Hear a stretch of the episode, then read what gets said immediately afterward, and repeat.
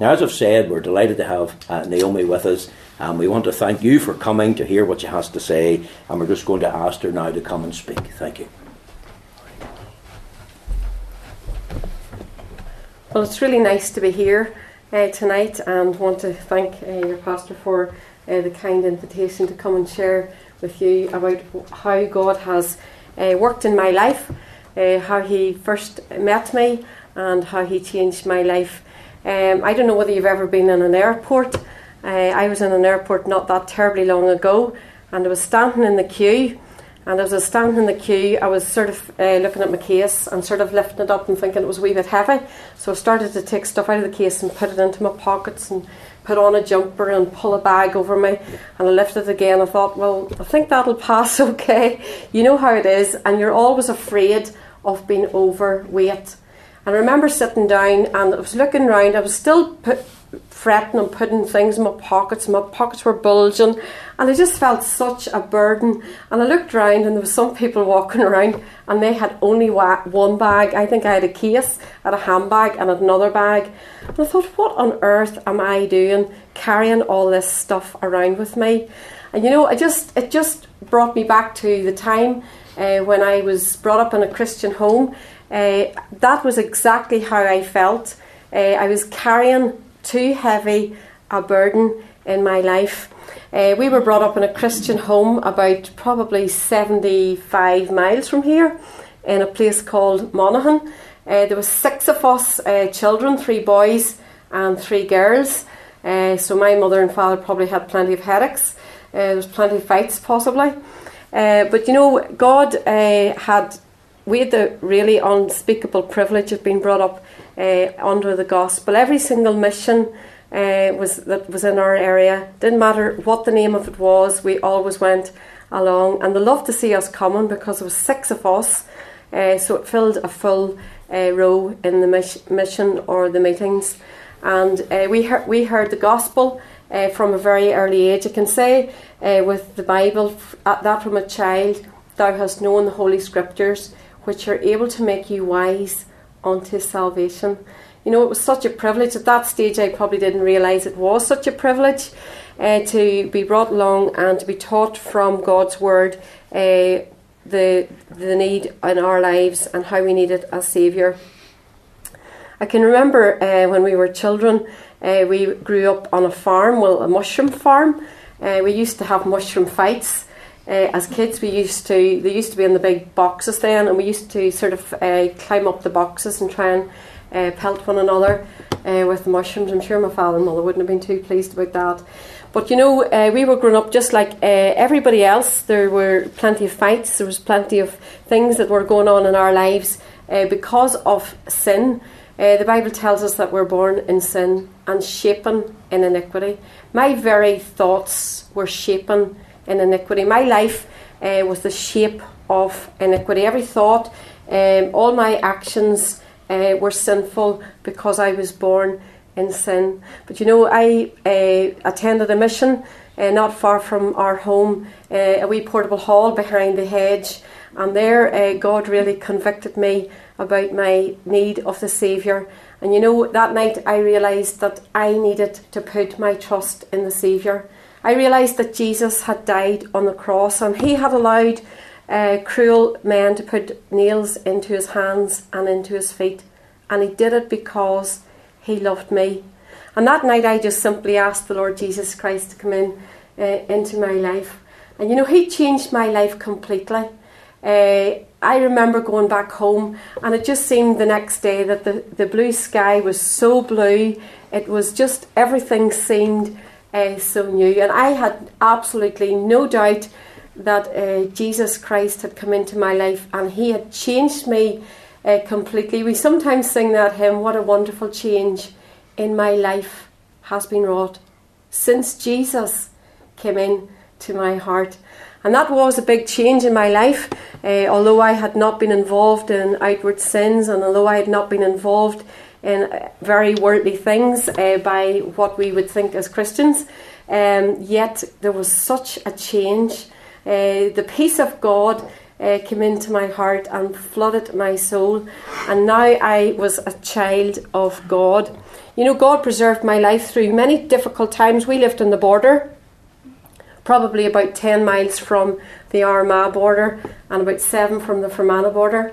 And many times we were caught uh, in difficult, circumstances. I can remember uh, one night getting caught in a crossfire between the army and the IRA and just lying down in the bottom of the car uh, till that fighting had finished. And God preserved uh, my life. When I was a child, very small, uh, I was involved in a fire accident. And uh, over in Zechariah read, uh, Is not this a, a brand plucked from the burning? And today I bear in my body the marks of that fire. Again, my life uh, was preserved. And I believe God uh, preserved my life because He had a purpose for my life. And you know, the good thing is that God has a purpose uh, for each one of us here uh, uh, tonight. And that's amazing that God has a very special plan for our lives. Uh, each one of us individually.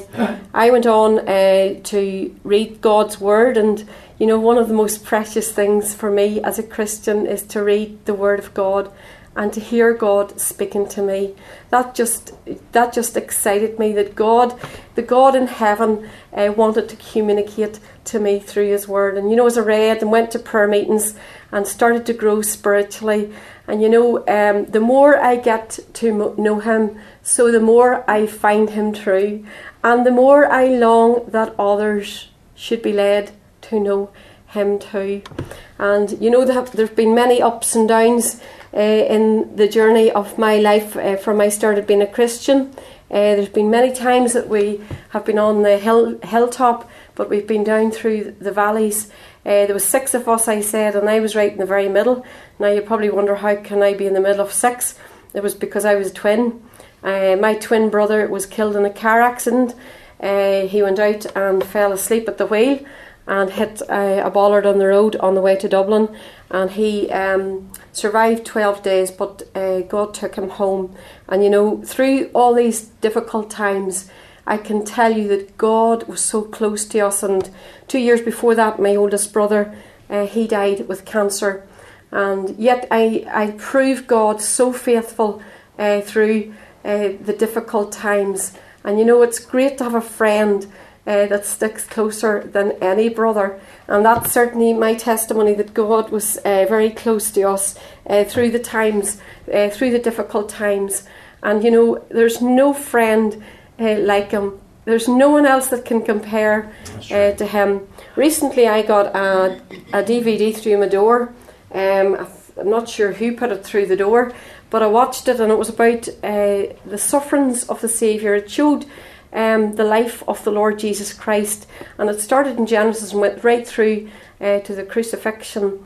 And you know, as I sat and watched that uh, DVD, I was totally broken that the Lord Jesus Christ suffered so much for us. And I just came, I got down on my knees and said to the Lord, I'm really sorry because I just feel I'm so light when I look at this video and see what you uh, suffered and what you went through because you loved me. And you know, that night I got down on my knees and I prayed for hours for the people that I knew that weren't saved, people that were going to a lost eternity. Because it actually showed in that uh, DVD a picture of people being dropped over the edge of a preface, into a lo- burning fires. And you know, it just ch- so challenged me that there are a multitude of people who are not ready. And if they don't trust in the Saviour, that's going to be uh, their end. And you know, if you get the opportunity to watch a, a DVD or something like that, while we read in the Bible, and I've read often the stories of the Bible, and I read many times, especially coming up to Easter, we read and focus on the crucifixion and all that happened to the Lord Jesus Christ. But see, when you actually look at it, and you saw uh, them spitting upon him and slapping him, and when this, when you saw those him being whipped and his back was like a ploughed field. I don't know how anybody could ever watch that and not be moved. And you know, um, we need to keep the cross before us and rec- remember uh, what Christ uh, suffered uh, for each one of a cro- on the cross. And I can truly recommend to you tonight Jesus Christ. And I trust tonight that if you uh, have never ever found the Lord Jesus Christ as your Saviour, that tonight you'll ask Him uh, to come in uh, to your heart and into your life. You know, He's not going to give you anything that's not going to bring peace and joy. He's going to give you what truly satisfies. We of, often sing that hymn now, none but Christ can satisfy. None other name for me. There's love and life and lasting joy, Lord Jesus, found Two years ago, I would presume it was about two years ago, uh, God started to uh, move me. I was a mortgage advisor and I went to Bangor Convention um, and God started to challenge me uh, th- initially through the story of Jonah. Uh, the man was speaking about Jonah sleeping in the bottom of the boat, and the word that he said was, Arise, why sleepest thou? And you know, that was me. I was very challenged that uh, Tuesday afternoon at Bangor Convention because I felt I was sleeping while loads of people around me were going to a lost eternity. And God, from that time, God has been uh, stirring my heart and prompting me to get up and move, um, to go and do His work. Now, at the stage that um, I uh, felt those promptings, I had absolutely no idea where God was going to ask me to go or where He wanted. I was willing to go. I just said, Lord, wherever you want me to go. And sometimes that's a bit of a dangerous thing to say. Uh, Lord, I'm here. What do you want me to do? Uh, but through process, different process uh, over those last two years, God very clearly showed me that He wanted me to give up my job. And I suppose I did a bit of a bargain with the Lord at that stage. He said, "Lord, if you tell me where you want me to go, I'll go. I'll I'll I'll go. I'll, I'll finish my work." But God doesn't always work to our way. And He uh, moved me out of my job, and I hadn't a clue where I was going. I didn't really tell too many people because I didn't really want any outside influence. I just wanted it to be completely from God. So I didn't really say it to too many people, but I moved out of my uh, business and didn't really know where I was going. Uh, but God came again and spoke to me through that verse in Acts chapter 9, verse 6 Arise and go into the city, and it shall be told you what you must do. Now, the first time I heard that verse, I was happy enough with the words arise and go, but the word city didn't really sit very comfortably with me because I'm from the country, and um, I thought I just put it to the back of my mind, not really giving it very much thought. And then in the process, I applied back to the mission uh, because I felt that God was definitely uh, leading me uh, through back into the work of the faith mission. Now, I've just got a few wee green cards here because I'm pretty good at talking, and if I didn't keep to these, maybe you'd have me here all night.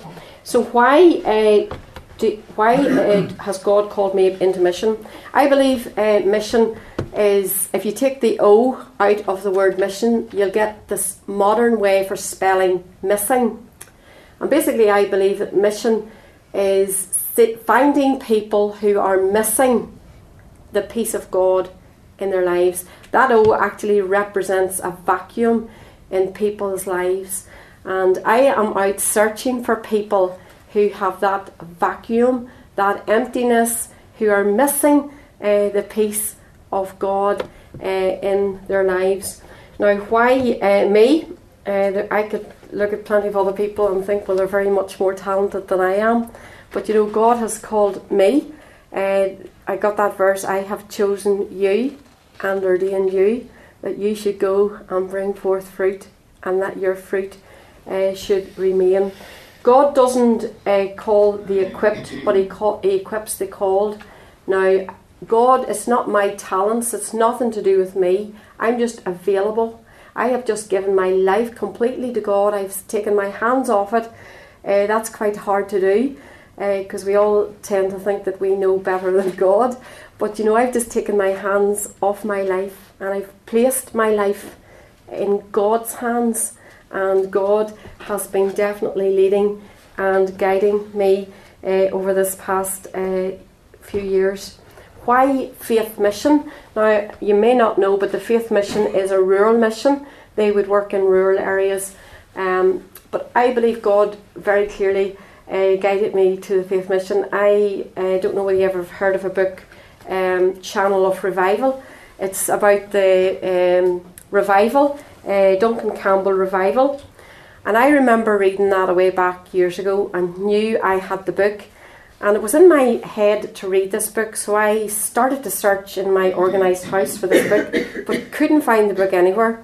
And then I came across this book, it was called Spirit of Faith, and it was an old, battered book, and I thought, that's probably the book. So I started to read that book, and I got to the third chapter, and it was talking about this these three sisters who had been out in mission work, and how uh, one of them had left and gone into her own business, and then God called her back, and that's exactly how it was for me. Uh, I had been in the mission way back years ago. I'd worked in Donegal, and these three sisters were actually working in Donegal left the mission, and eight years later, uh, God called them, one of them back. And you know, as I was reading that, I thought, I just can't believe that I'm actually reading exact life situation to me. And the girls were about the same age as me. So that was okay. I finished the book, and then I found the book Channel of Revival. If ever you want to be challenged uh, to pray for revival, that's a great book to read. Channel of Revival. And I read that book and I came to, I think it was page 90, and here it was about Duncan Campbell, who had been in the faith mission. He had left the mission and now he had come back to it. Uh, and again, he was about the same age as me. So I applied back to the mission and I was interviewed. There was three men came and interviewed me. And I just knew this is where God wants me. And it's such a special uh, thing, you know, to know that, that that's exa- uh, you're in the centre of God's will. And I remember after they had left, uh, I was reading in Acts again, and it was Acts chapter 10, and it, I read these words um, three, three men come seeking you, go with them, nothing doubting, for I have sent them. And I thought, Lord, there's absolutely no doubt here. Such clear, clear uh, guidance. And then, um, well, at that stage, I still didn't know where God was wanting me to go, but that brings me to West Belfast. Um, again, I had was in a meeting, and that verse was uh, quoted: "Arise and go into this city." Now, the word "city" this time was just right in front of my very eyes. Arise and go into the city, and it shall be told you what you must do. And I thought, right, what city? I haven't a clue what city this is. So I drove into Belfast on, on the Black Mountain. Uh, I'm sure you'll see the messages on the Black Mountain from time to time. And the message that morning was time for truth. And God riveted that to my heart that day. Uh, it's time for truth in West Belfast. And at that stage, a thought came into my head about doing a wee tract. Um, so I sent off uh, a few ideas to Dick Keogh um, and he has written the tract. And then I, I, went about the job of trying to get permission to use uh, the picture because the next day I went back to take a photograph of it, but it was gone. So I searched on the internet and found the picture, but it was a copyright one, and tried for ages to try and get permission, but I couldn't get anybody, couldn't get anybody to speak to. So I went to the Sinn Féin office and I said to them Amen. that I was looking for permission uh, to use this uh, picture, and I told them that I was going to put Bible verses on it and that I was going to take it round uh, West Belfast. You're welcome. And I thought, okay, he mustn't understand what I'm saying.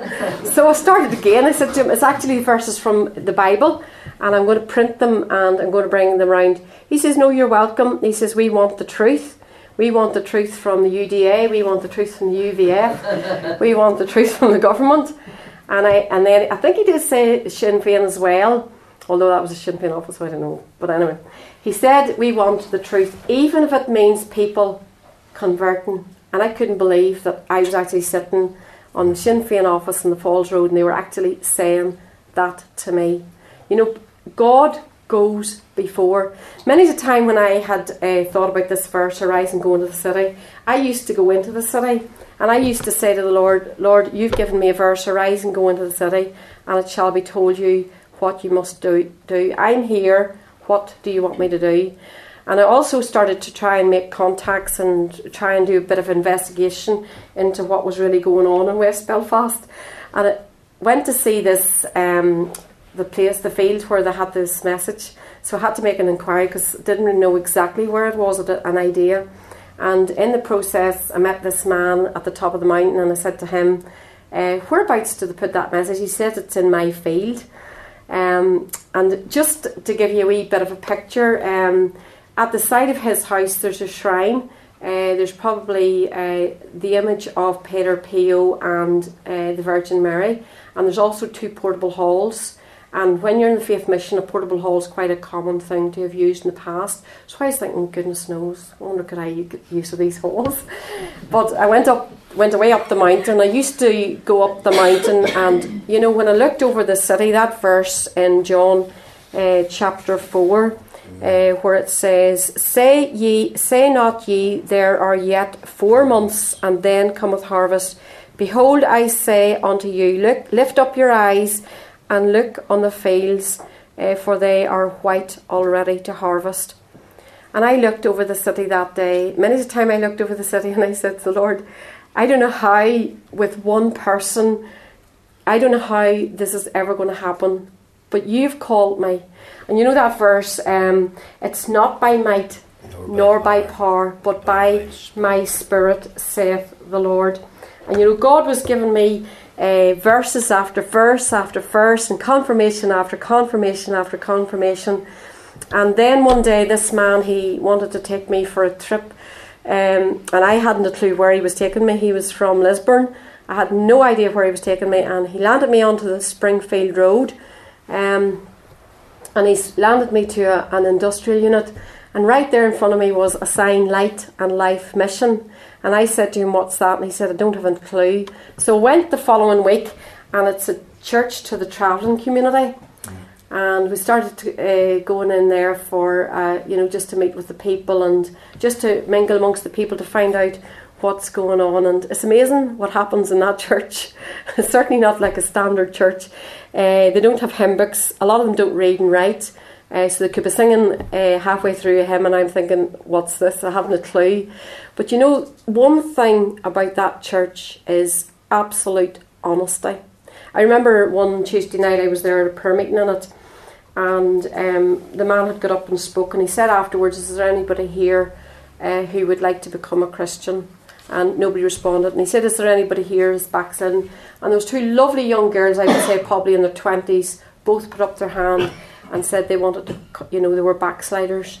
Um, that happens regularly in that church. They just are absolutely honest. I turned around after the service to speak to her, and she just said to me, "I'm a backslider," and started to talk to me. I never met the girl before, didn't know didn't know anything about her, but they're absolutely honest. Uh, and you know, I think we in the our churches uh, probably lack that type of honesty. They're just so honest and they won't have communion unless they have sorted out problems with one another.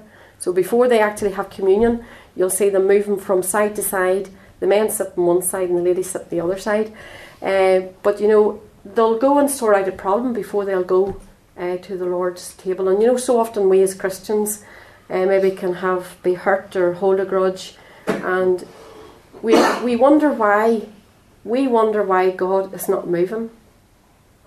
And I believe it's because we're not willing to sort out some trivial thing in the light of eternity, some problem between yourself or myself and somebody else.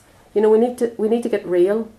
And I believe the people there in West Belfast uh, have um, they're just they're so real and they're just so on fire for God.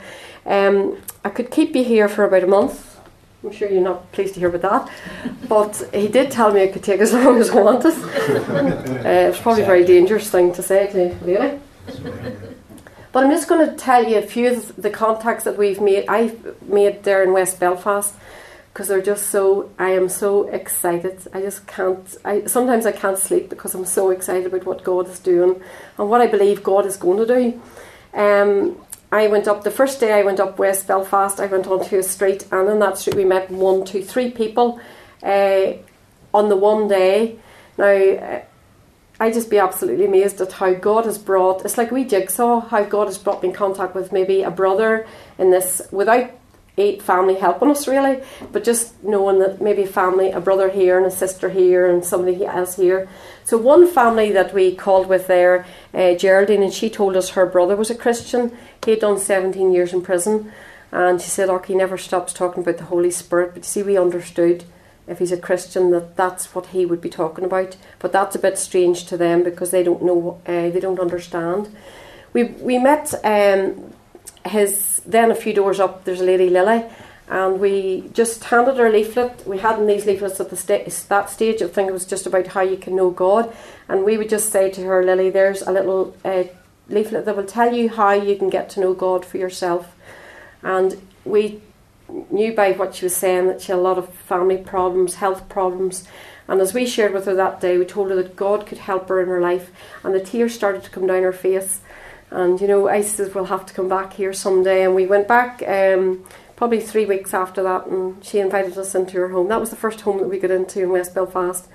That was back in October time, and we've been back in Lily's house many, many times. And you know, um, God has just given us so many opportunities to share with Lily. Uh, her father died, and um, at the funeral they read John chapter fourteen uh, Jesus said, I'm the way, the truth, and the life. No man cometh unto the Father but by me. Her father's name was Thomas. And I said to her, Could I read the, the passage with you, Lily?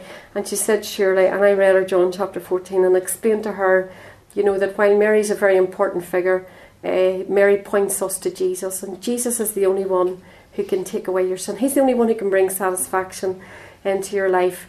And I remember one morning we were praying for Lily, and into my head came uh, the thought about uh, sharing with Lily through a flower. So I bought her a bunch of flowers about the time of her father's funeral, and I went back one week later, and the flowers were open, beautifully open.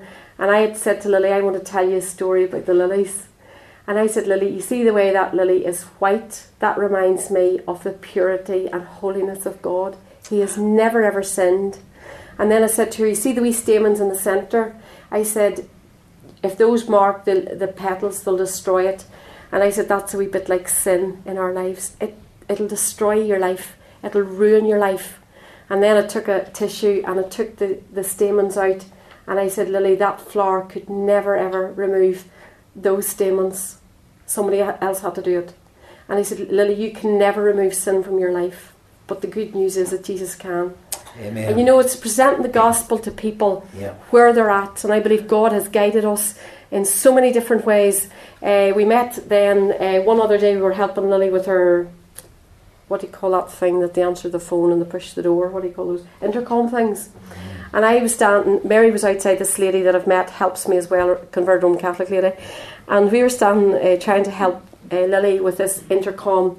And uh, Mary was outside, and just then this van came up and pulled up out. It was an, another, the other neighbour. And uh, he came over to probably to see what we were doing or who we were.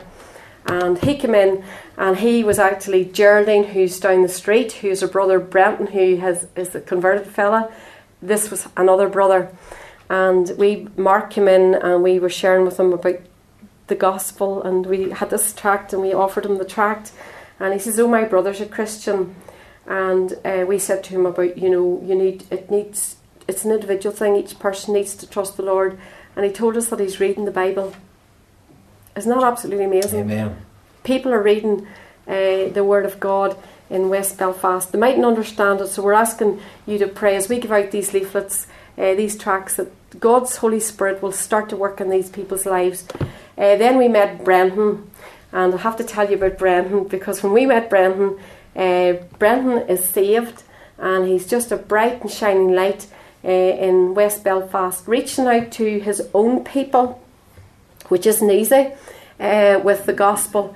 And what, the first time we went in, uh, he told us about how he got saved and shared with us how the Bible is just so fresh to him. He has the Bible sitting on the table, and he, I said to him, Does he use any commentaries? He said, No, I've just the Holy Spirit. He said, The Bible tells me that the Holy Spirit will guide me to truth. So I get down before God and I just say, God, I'm here, and your, the, your Holy Spirit's going to teach me from God's Word. It's absolutely amazing the insight they have to the Word of God.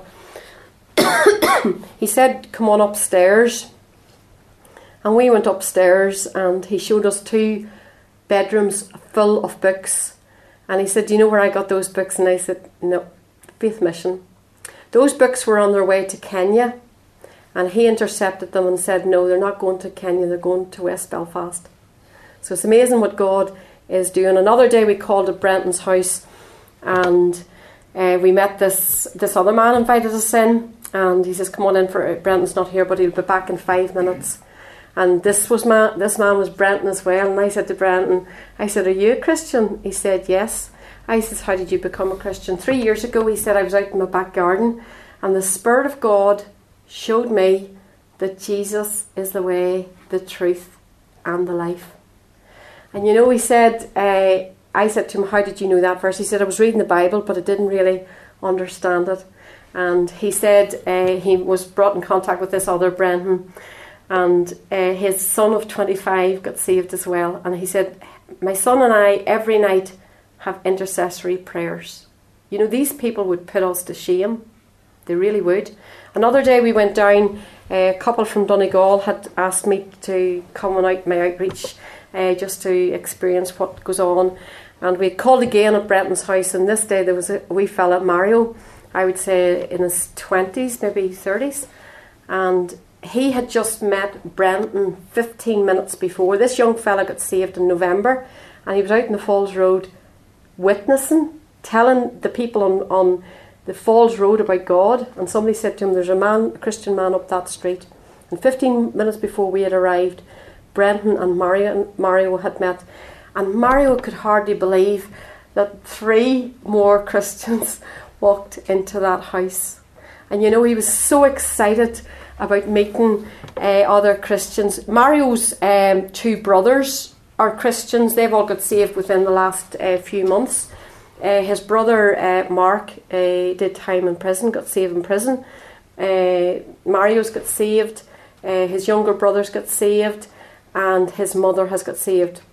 All these young people are meeting in West Belfast. There's once a month to have a Bible study or a meeting to bring other unsaved people to. And I was at it last night, Saturday night, this Sunday it is, Saturday night, and um, Mario says to me, We have another new member in our family. His daughter, uh, 14, trusted the Lord as her Saviour. And you know, God is so much at work. I could keep you here all day telling you that's only a fraction of the people that we have met. I'd just be absolutely amazed that every single time uh, that I have been out, that God has brought us in contact uh, with somebody, and it's just so exciting. Uh, it's so exciting just to see what God's doing, and I always get uh, get this verse quite a lot. It's in John chapter 4, verse uh, 38. I sent you to reap that whereon ye bestowed no labour. Other men laboured, and ye are entered into uh, their labours. That is in the passage, John chapter 4, where it talks about the woman of Samaria. And Jesus met that woman at the well. And then that woman went into the city and it says that many believed because of her words. But then in verse 41 it says, Many more believed because of his own word. And often I sit and say to the Lord, How uh, can we do this? You know, it's only by the Spirit of God. And we have to take our hands off it. And uh, that's what I would ask you to pray that God would keep me in touch because it's very easy to get out of touch and maybe to miss the, the still small voice of God's guidance and direction.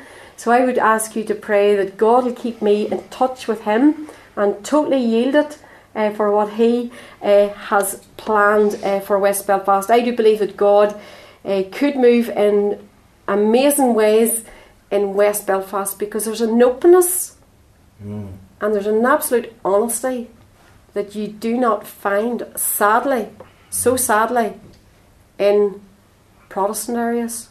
That's right. I have been doing a two week mission mm. outside Hillsborough, and it has really, really struck me the stark difference in the attitude and the atmosphere in West Belfast. They are open, they're hungry, They have such deep respect for the things of God, whereas where we're missioning, people are just not really interested.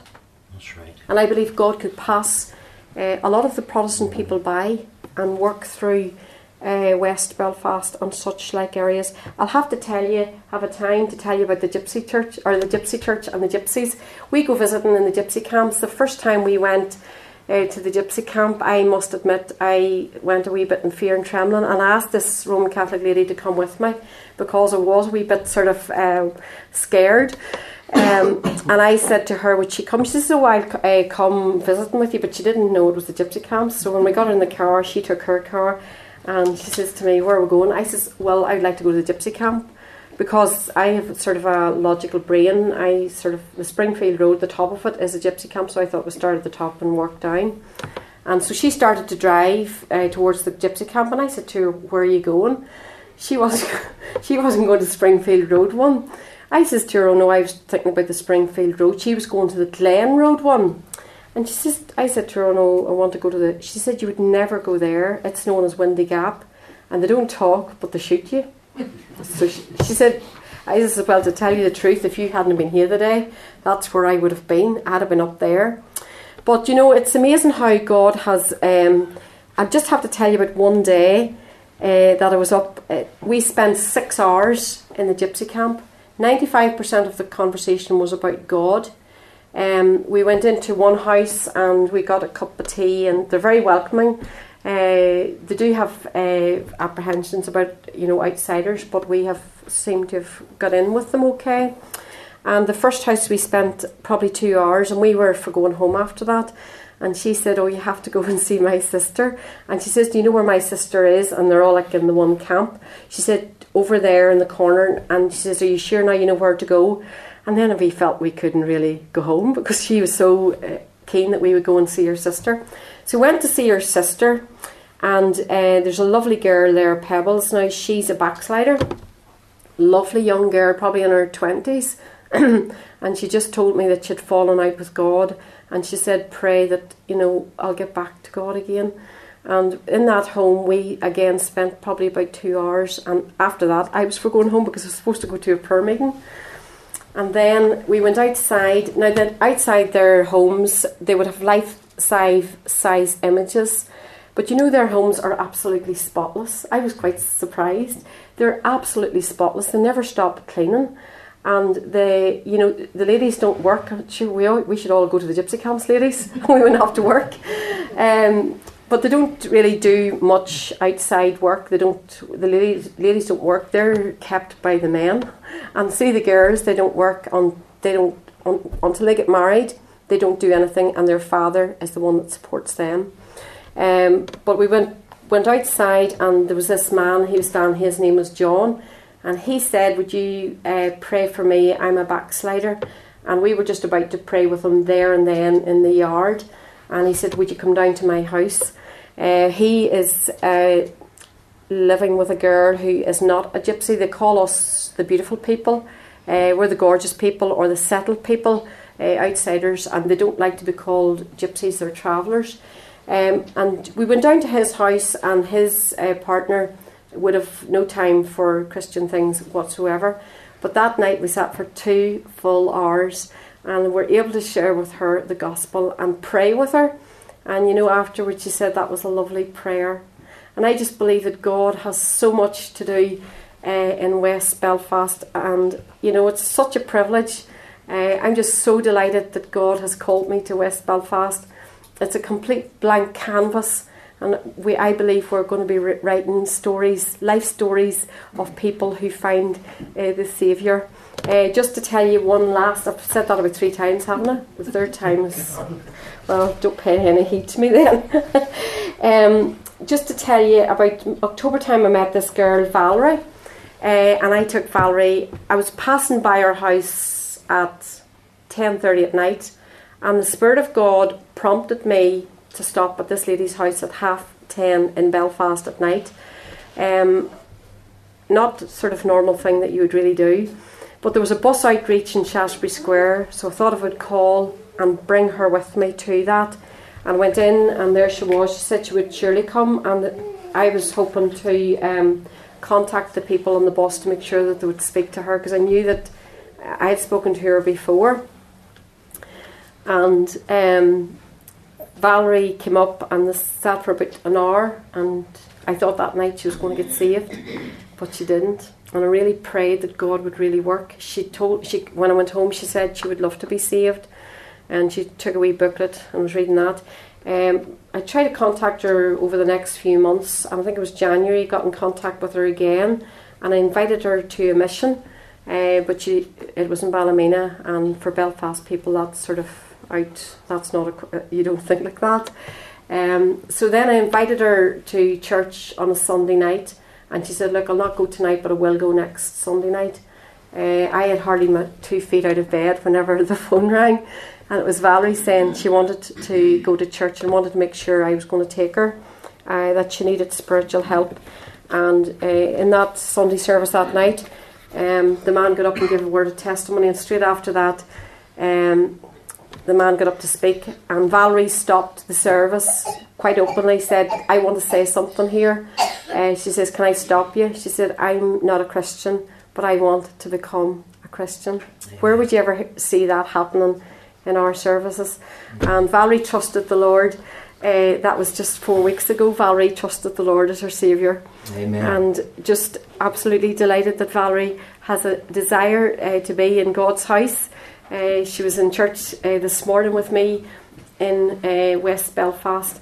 And you know, God is, is, is, this is just the beginning, and I believe uh, God can do so, so much more you know, through yielded lives. Uh, the hymn writer put it like this Take my life and let it be consecrated, Lord, to Thee. Take my moments and my days, let them flow in ceaseless praise. Take my silver and my gold, not a mite would I withhold.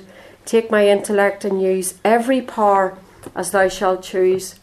Take my will and make it thine. It shall be no longer mine. Take my heart, it is thine own. It shall be thy thro- royal throne. Take my love, my Lord, I pour. At thy feet its treasure store. Take myself, and I will be ever only all for thee. I trust uh, tonight that if you're a child of God, that that's you can say the words of that hymn. Take my life and let it be consecrated Lord, to thee. Take my moments and my days, let them flow in ceaseless praise.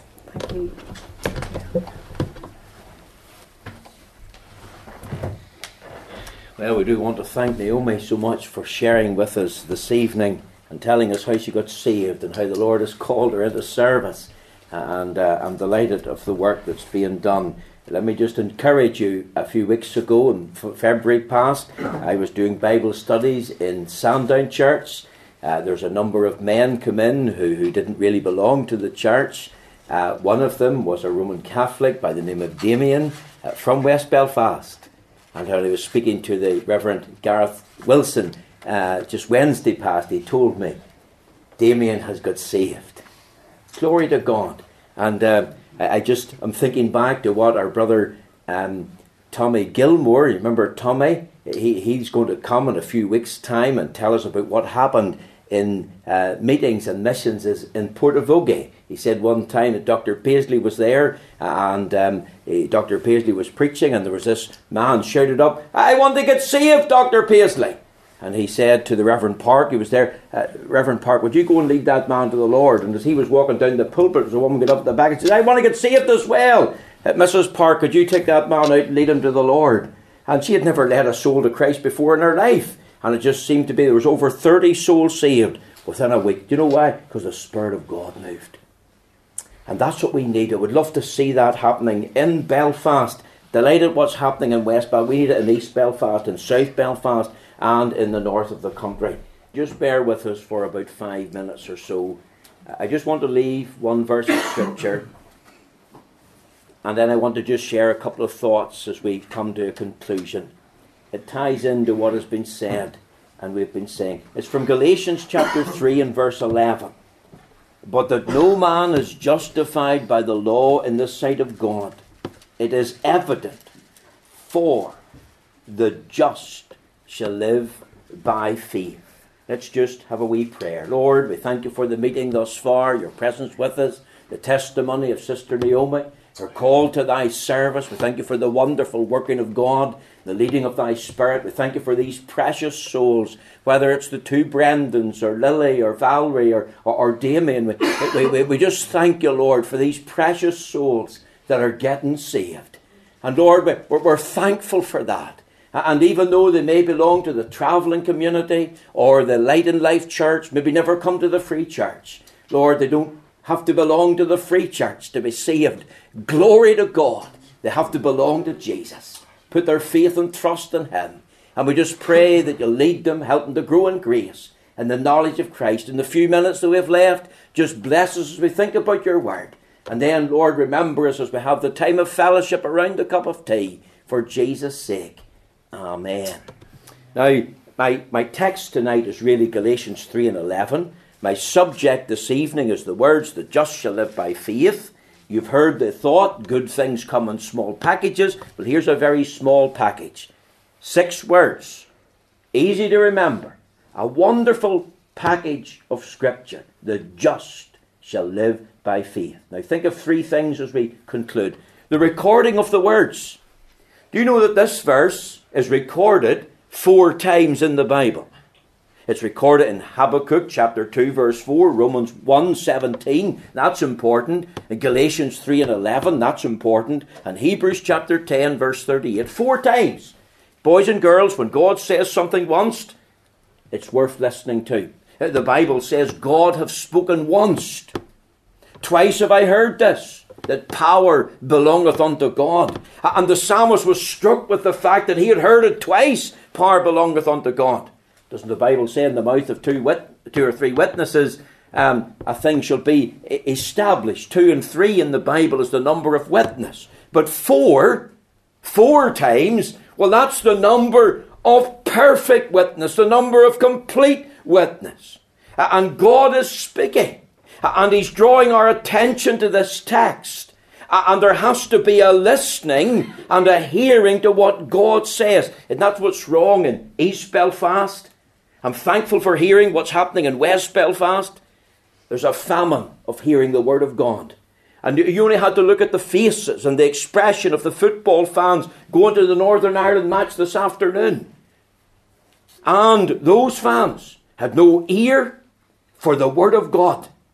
They had no attitude nor appetite for the scriptures of truth.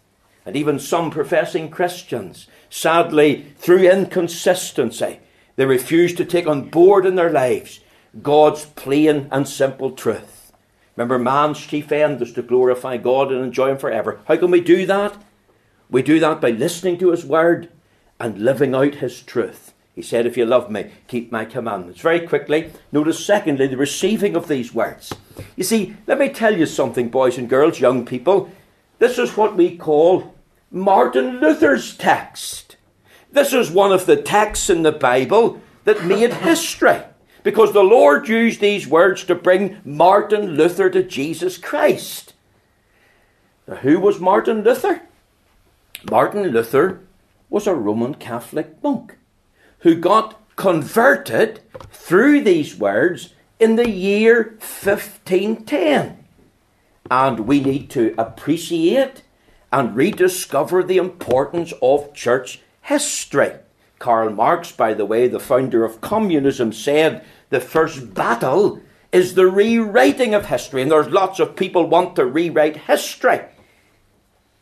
But you need to know what your history is what happened when, and we need to teach it to our wee children. I want to encourage you to learn and teach what happened in the past, especially biblical history. That's why it's important to read and study the scriptures, and also church history. Now, think with me.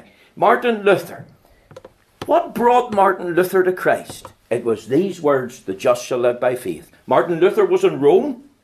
The year was 1510. He was converted in the very same city that Paul had wrote the words to, Romans 1 and 17. For it is written, the just shall live by faith. He, he, Luther was commanded to go to Rome, Um, uh, he, he belonged to an order of monks, as I said. He was an ardent, devout Roman Catholic. He was sent to Rome by his bishop. He was sent there to do penance. He was sent there to pray. He, he was sent there to, to, to, to bring him to uh, a, a, deeper appreciation of all the teachings uh, of the church. And he went to St. Peter's Cathedral and he started to climb what is called uh, the Scala Santa. I hope I've pronounced that right. I'm not very good at these big words, but it just means the holy stairs. And it's widely believed that these stairs um, were, were, supposed to be the very stairs that Jesus walked up heading into Pilate's judgment hall. Now, now he didn't, but that, that's what Roman Catholics are taught to believe. And Luther was making his way up these stairs, folks, and he was praying. And, and, and he was going through the rosary and he wanted to make himself more acceptable and pleasing to God and earn God's forgiveness and earn God's favour by his effort. Luther, remember, before this had begun to read the Bible, he was reading the book of Romans. He was encouraged to do so by a man called John uh, Staupitz. Uh, he told him to read the book of Romans, the book of Galatians. He told him to look to Christ. Martin looked to Christ. Martin looked to Christ in the shed blood. In the providence of God, crawling up those stairs, the Spirit of God. Remember what Naomi said? The Spirit of God's at work. The Spirit of God brought to um, uh, his mind these words the just shall live by faith. Others were climbing the stairs, uttering their Ave Marias, their, their Paternoster, their, their, their Hail Marys, and the light dawned in Luther. The light flooded in his soul. The just shall live by faith. Faith. Forsaking all, I trust him. That's the message of the Bible. I've taught you that, young people. What's it mean? It means to trust in Christ. It means to, to assent to the, the, the teaching of the Bible about the person and work of Christ. It means to adhere to Him and to completely rely on Him alone for, of salvation. He's the only Saviour of sinners. And the measure of faith is you hear the Word of God, you believe it with your mind, your heart, your soul, your strength. You say it's true and you act upon it. What a day!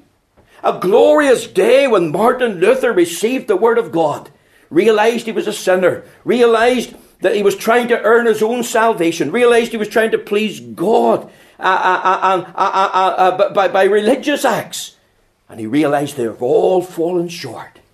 Isn't that true of every world religion? The motivation for its adherence is a fear factor. Whatever the false religion is Islam, Hinduism, no matter. It's all about fear, pleasing a deity. I have to do this. I have to do that. I've got to try and please this God that, that I'm supposed to be worshipping. And it's all about fear. And see, Luther was full of fear.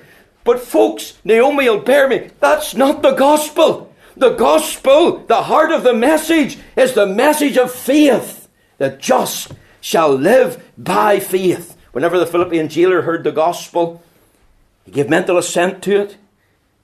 He came rushing into the jailhouse and said, Sirs, what must I do to be saved? And he was told, Believe on the Lord Jesus Christ, and thou shalt be saved. If you're here tonight and you're a sinner, and you know in your heart you've broken God's law, you're guilty of sins of omission and commission, you know you can't please God in the flesh, you know you can't justify yourself, look to Christ. Look to the shed blood. It's all about what Christ has done.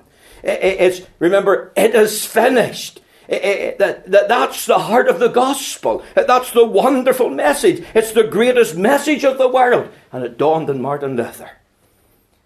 Not only the receiving of the word, but one final thing. We're, we're, we're done. You'll be saying amen. Sorry to keep you. The regarding of these words. What do the words mean? The just.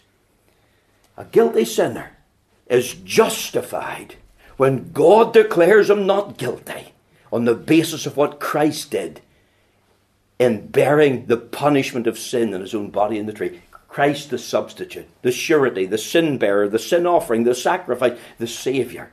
See, God's word is true, isn't it? And it includes your mental and intellectual acceptance of its truth. God's verdict is true, what the Bible says about all men, for all have sinned and come short of the glory of God. God's verdict is right. The psalmist said in Psalm uh, 25 and in the verse 11, he, he made an amazing uh, statement. he said this For thy name's sake, O Lord, pardon mine iniquity, for it is great. See, he didn't trivialize his sin, he didn't treat it in a light hearted manner. Sin matters, sin deserves punishment. And, and if God is to put sinners in hell, that's no more than what our sins deserves. And many make an argument with God today. Many argue against God's word. They, they struggle and say, like a man told me yesterday or last night from Germany, there is no God. and they're shouting in defiance at God. and they're not submitting to God. Why? Because sin doesn't bother them. But once sin bothers them and they're convicted, then God's verdict is right. My sin is great.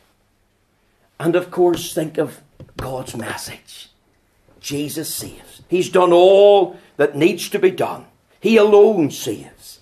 And the great message of this to be justified, the just, the righteous ones, is to believe on the Lord Jesus Christ. Every other ground of acceptance is abolished. Only one ground. Jesus said, all that the Father giveth me shall come to me, and him that cometh, I will in no wise cast out. There's another piece of history, because that's John Bunyan's text through which he gets saved. Him that cometh. You, you come as you are, and put your trust in Christ, and you can be legally. That's what justification is a legal declaration of righteousness. And God treating you not as your sins treating you with grace and making you his sons. That man from Germany said to me last night, when I asked him a few things, he said to me in a sort of accent, that's what brought it to the head of where he actually come from. He says, I'm, I'm nothing. I'm nothing. Do you understand that? He says, I'm nothing. I says, glory to God, I'm a child of God. I could understand what he meant. It's a Bushmill sort of uh, word. But maybe that's the way you feel. You're nothing. But you can be someone and something. You can be a child of God through trust in Christ. I just leave these words with you.